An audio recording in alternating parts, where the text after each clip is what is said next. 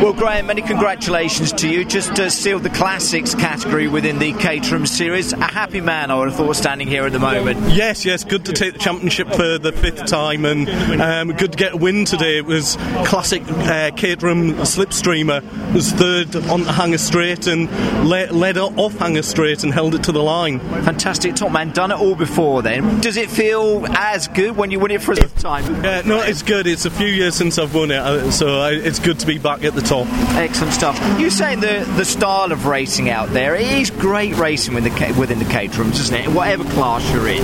Yeah, yeah. It's it's not just driving around the track. It's it's the whole uh, high speed chess thing of where do you want to be? No, I'm not going to overtake now, and it's just all waiting for that last lap, getting jogging into the right position, which isn't the lead round here, and and making that last lap slipstream manoeuvre through the pack.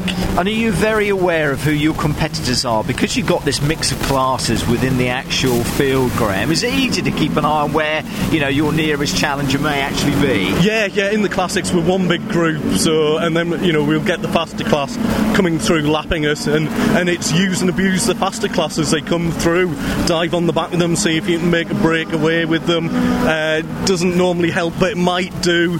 Um, and then you know it's it's waiting for the last lap and figuring out who's around you, who's you know knowledge of who's going to do what, who'll work with you, who won't work with you. You know you can sometimes pair up to, to make a break. So it, it's very you know it, it's tactical. It's it's chess. And what about your car as well? I'm always intrigued by these race weekends, just how dirty you get your own hands. Is it pretty much you work on the car, you fix the car, you build the car, you repair the car, and you also drive it as well, Graham? I, yeah, I do just drag it Do along on a, tra- on a trailer to the circuit. um, it, it doesn't require a lot of maintenance. You get a season out of a set of brake pads, season out of a set of tyres.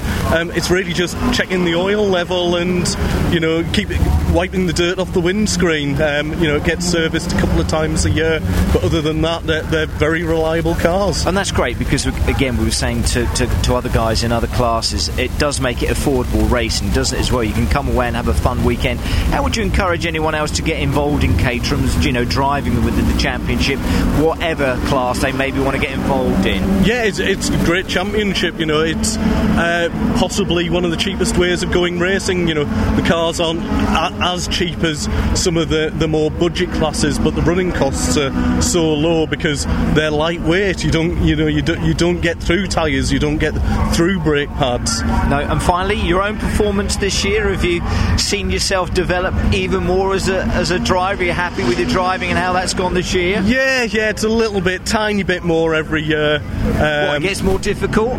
No, no, I think just you know, sort of figuring out little bits of circuit knowledge. Always learning, I think. Yes, way, learn, learning a bit. Always learning. Yep. Excellent stuff. Top man, congratulations. Well done this year.